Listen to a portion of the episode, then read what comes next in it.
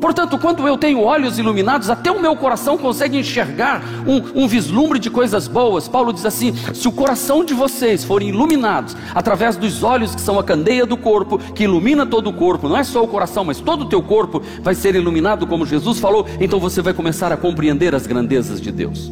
Hoje eu quero me deter na história de um dos reis, de um dos governadores de Israel que ele foi um governador de Israel quase no finalzinho do Velho Testamento. O nome dele é um nome estranho, Zorobabel é o nome deste governador. Ele assumiu o governo de Judá e de Benjamim, que são as duas tribos de Israel, num período muito difícil daqueles dias, porque todo o povo de Israel estava voltando do cativeiro babilônico e lá eles haviam passado 70 anos como escravos na Babilônia e agora estavam voltando para Jerusalém com uma cidade destruída, uma cidade com monturos, uma cidade cheia de mato, uma cidade cheia de feras, de chacais, só existiam velhos na cidade, pessoas doentes, e este Zorobabel, ele é indicado como um governador e ele começa uma obra. Ele começa a empreender um projeto de recuperar o templo do Senhor que foi construído por Salomão, que era uma das maravilhas do mundo de então. E ele começa a construção, ele, ele se levanta, ele olha e diz assim: Eu não vou olhar para esses monturos, eu não vou olhar para esse caos, eu vou olhar para o que pode se tornar. Ele começa a obra, como muitos de nós, e como você já começou alguns projetos na sua vida. Mas o que aconteceu? Logo aparece a oposição, e homens foram até ao rei Ciro na Babilônia, que agora está sob o governo de Ciro, e diz assim: ele está querendo construir um templo, ele quer fazer uma nova nação lá, vocês já eh, dominaram eles e eles estão se levantando. Então foi dado um decreto e a obra foi embargada. E eles não botaram nenhum tijolo, nenhuma pedra, nenhuma argamassa, nenhum cimento, nada, nenhum betume, nenhum piche, nenhuma pedra preciosa, nada foi colocado no templo. E o que aconteceu? 16 anos de obra parada. Você sabe o que é uma obra parada 16 anos? Vira caos, a invasão, vira local terrível que não é bom nem olhar. Você sabe que muitas vezes as pessoas iniciam projetos como você talvez já começou algumas coisas, mas existiram pessoas que se levantaram para minar o seu sonho, para dizer que você não ia conseguir, para dizer que é impossível, que a sua família não vai ser uma bênção, que o teu negócio não vai prosperar, que os seus filhos vão ser problemáticos, que um dia seu casamento vai se desfazer como o do vizinho, como do amigo, como o outro aconteceu, e foram jogando tantas palavras e conseguiram roubar de você a capacidade de lutar. Mas como eu disse, Deus trouxe você aqui na noite de hoje, porque Ele quer dizer para você que aquilo que foi interrompido lá atrás, hoje Deus vai abrir os seus olhos e Deus quer saber como é que você vai olhar para esse futuro. Se você vai olhar dizendo que vai continuar assim, ou se você vai olhar dizendo que as coisas vão poder mudar.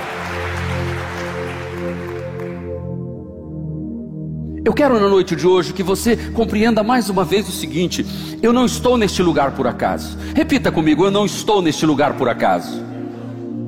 Eu não estou assistindo este programa aqui pelo YouTube ou por um canal de TV, por acaso Deus, Deus marcou um encontro com você aqui hoje, porque você é amado de Deus, você é especial para Deus, mesmo que você esteja dizendo: não, não, pastor, o senhor não me conhece, eu já cometi muitos pecados, eu tenho muitos defeitos, eu sou uma pessoa muito problemática, eu reconheço, eu reconheço, ok? Muito bem, parabéns. Bem-vindo ao time, eu também me sinto assim, mas quando eu tiro os meus olhos destas coisas e deixo meus olhos serem iluminados pela palavra de Deus, então eu descubro que eu sou um filho amado de Deus a despeito de qualquer coisa que eu tenha feito ou deixado de fazer, porque eu vou lhe dizer uma sentença, pega e guarda no coração essa: não há nada que você possa fazer para que Deus te ame mais, e não há nada que você deixe de fazer que Deus te ame menos. Deus te ama e ponto final, independente do que aconteça, do que você fez ou deixou de fazer Deus ama você.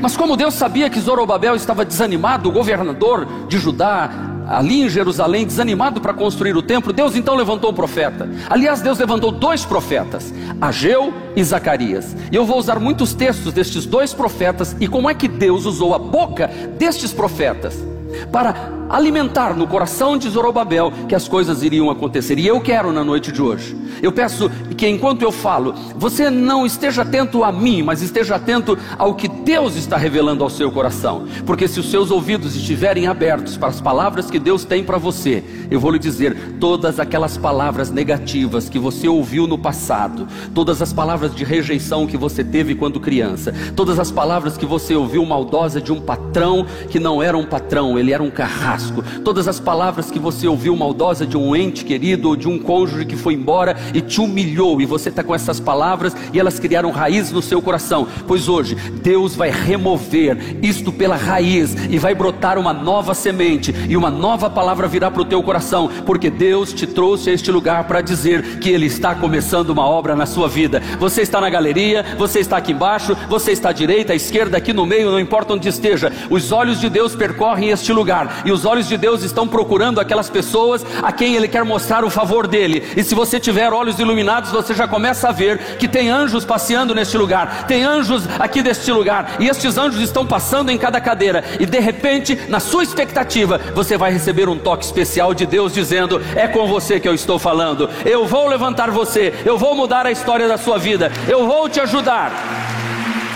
A primeira pergunta que Deus faz para, para Zacarias é: O que você está vendo? Zacarias capítulo 4, versículo de número 2. Aliás, deixa eu dizer, Zacarias é um profeta que tem oito visões. O livro do profeta Isaías tem oito momentos em que os olhos são abertos, o véu é tirado. E eu peço que hoje muitos véus sejam tirados aqui do nosso rosto e a gente possa ver o que Deus quer fazer. Mas este é o momento que Deus pergunta a Ezequiel: O que você está vendo? Porque você tem o que você vê. Repita comigo: Eu tenho o que eu vejo. Essa é uma expressão usada hoje e, e aplica-se à dimensão espiritual.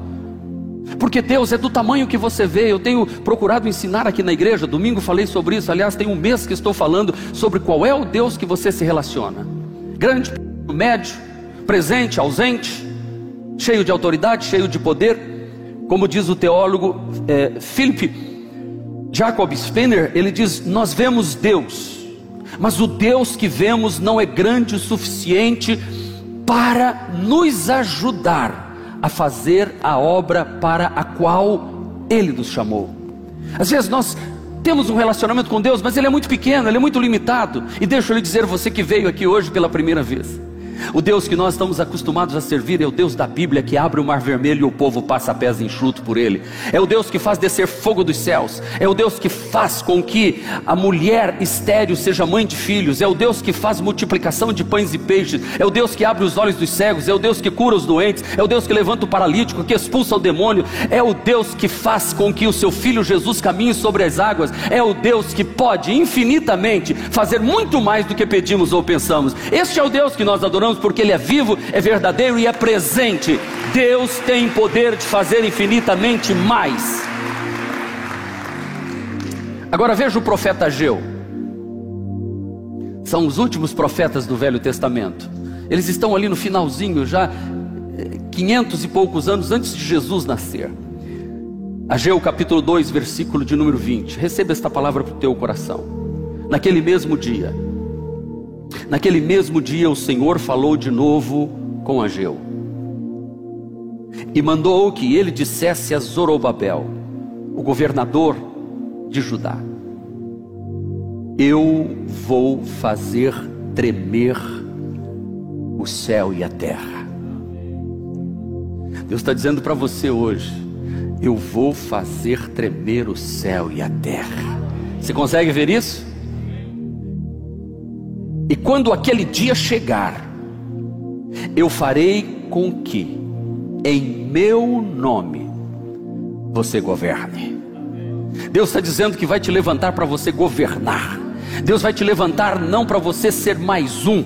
Vocês que estão hoje se formando, Deus quer levantar vocês para fazer parte de uma geração de vencedores. O que você pode visualizar para o seu futuro, Deus pode realizar. Aliás, o que você visualizar, Deus vai fazer ainda um pouco mais, porque Deus nunca vai permitir que você pense maior do que Ele, porque Deus é o Todo-Poderoso e faz coisas infinitas. Eu vou fazer você governar porque você é meu escolhido, Diga eu sou o escolhido de Deus.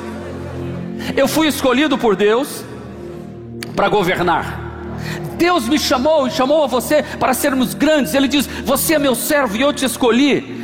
Eu, o Senhor, o Todo-Poderoso, falei. Quem está dizendo para você, o Todo-Poderoso, Criador dos céus e da terra. E quero uma palavra de Jesus para você, Evangelho de João, capítulo 15, versículo de número 16. Jesus diz assim: Não foram vocês que escolheram a mim, eu escolhi vocês, eu vos nomeei e eu mandei vocês irem, para vocês darem fruto, e fruto em abundância, a fim de que tudo, tudo quanto em meu nome vocês pedirem ao Pai, eu vou-lo conceda. Tem muita gente vivendo uma vida de derrota porque não abriu os olhos para entender e ver o que Jesus está falando neste texto. Hoje Deus trouxe você aqui, escolheu você para você se assentar nesta cadeira ou assistir este momento, porque Ele te ama e Ele já, como já disse, Ele já tentou falar com você várias vezes, mas você continua fechando os seus ouvidos. Mas hoje é noite em que os seus olhos vão ser abertos e você vai ver Jesus bem presente na sua vida, te dizendo dizendo: Não temas, porque eu sou contigo. Você não precisa ver Jesus caminhando do seu lado. Se os olhos do seu coração estão iluminados, Jesus está morando aí dentro. Porque se os seus olhos forem luz, todo o teu corpo será luz. E Jesus disse: Eu sou a luz do mundo. Ele é a luz que ilumina o nosso caminho e está conosco, caminhando conosco. Deus te escolheu hoje e te trouxe aqui para falar essas coisas ao seu coração. Agora, é importante que os seus olhos sejam abertos, mas você tenha coragem. Diga coragem. Ei, coragem. Ageu capítulo 2, versículo 4.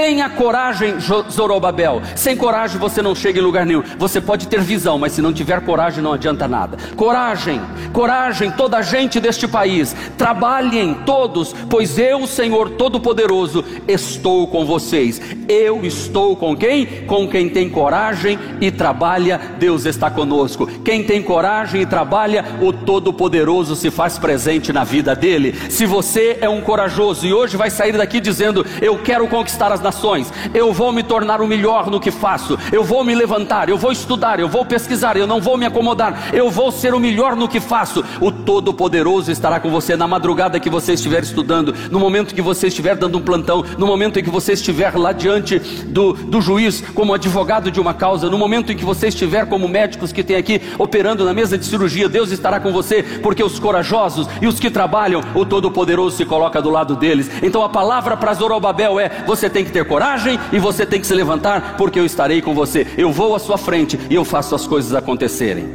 Recebeu essa palavra? Pegou a visão? Guarda no coração. Diga: peguei a visão. Guardei no coração. Quando Maria teve a visão do anjo, ela pegou a visão e guardou no coração. Por isso que Maria é chamada de agraciada, porque aceitou a palavra do anjo que ela daria luz a um filho, mesmo sendo ela virgem e não conhecer homem algum. Deus está dizendo que vai te exaltar. Deus vai te exaltar diante de todos que te humilharam, de todos aqueles que disseram que você não chegaria a lugar nenhum, mas você já chegou e ainda vai mais longe ainda. Ninguém vai impedir. Zacarias profetiza de novo. Zacarias 4, versículo 6. Esta é a palavra do Senhor para Zobobel. Não por força, nem por violência, mas pelo meu espírito, diz o Senhor. Sabe como é que você vai galgar grandes posições na vida? O Espírito do Senhor vai abrir portas aonde não existe porta. O Espírito do Senhor vai dar conexões a você que farão você voar mais alto. O Espírito do Senhor vai fazer com que pessoas liguem para você e digam assim: estamos precisando de alguém com o seu perfil. Você diz: Nossa, eu não sei, tá louco para pegar a vaga, mas assim, sabe o que Deus faz? Isso tem acontecido nesta igreja, tem acontecido comigo. Às vezes a gente coloca alguma coisa diante de Deus, sonha, tem visões diante de Deus, e de repente Deus coloca uma pessoa. Já teve dia de eu estar sentado numa poltrona de avião, alguém senta do meu lado, olá, tudo bom? O senhor é o pastor Marcos, né? Sou da igreja de Aracaju. Ah, eu sou fulano de tal assim. Não brinca que você é fulano de tal, rapaz, estão precisando de um negócio desse daí. Não, toma aqui meu cartão, a gente depois fala e tudo mais. E aquele problema ser resolvido de uma hora para outra. O que, que Deus faz?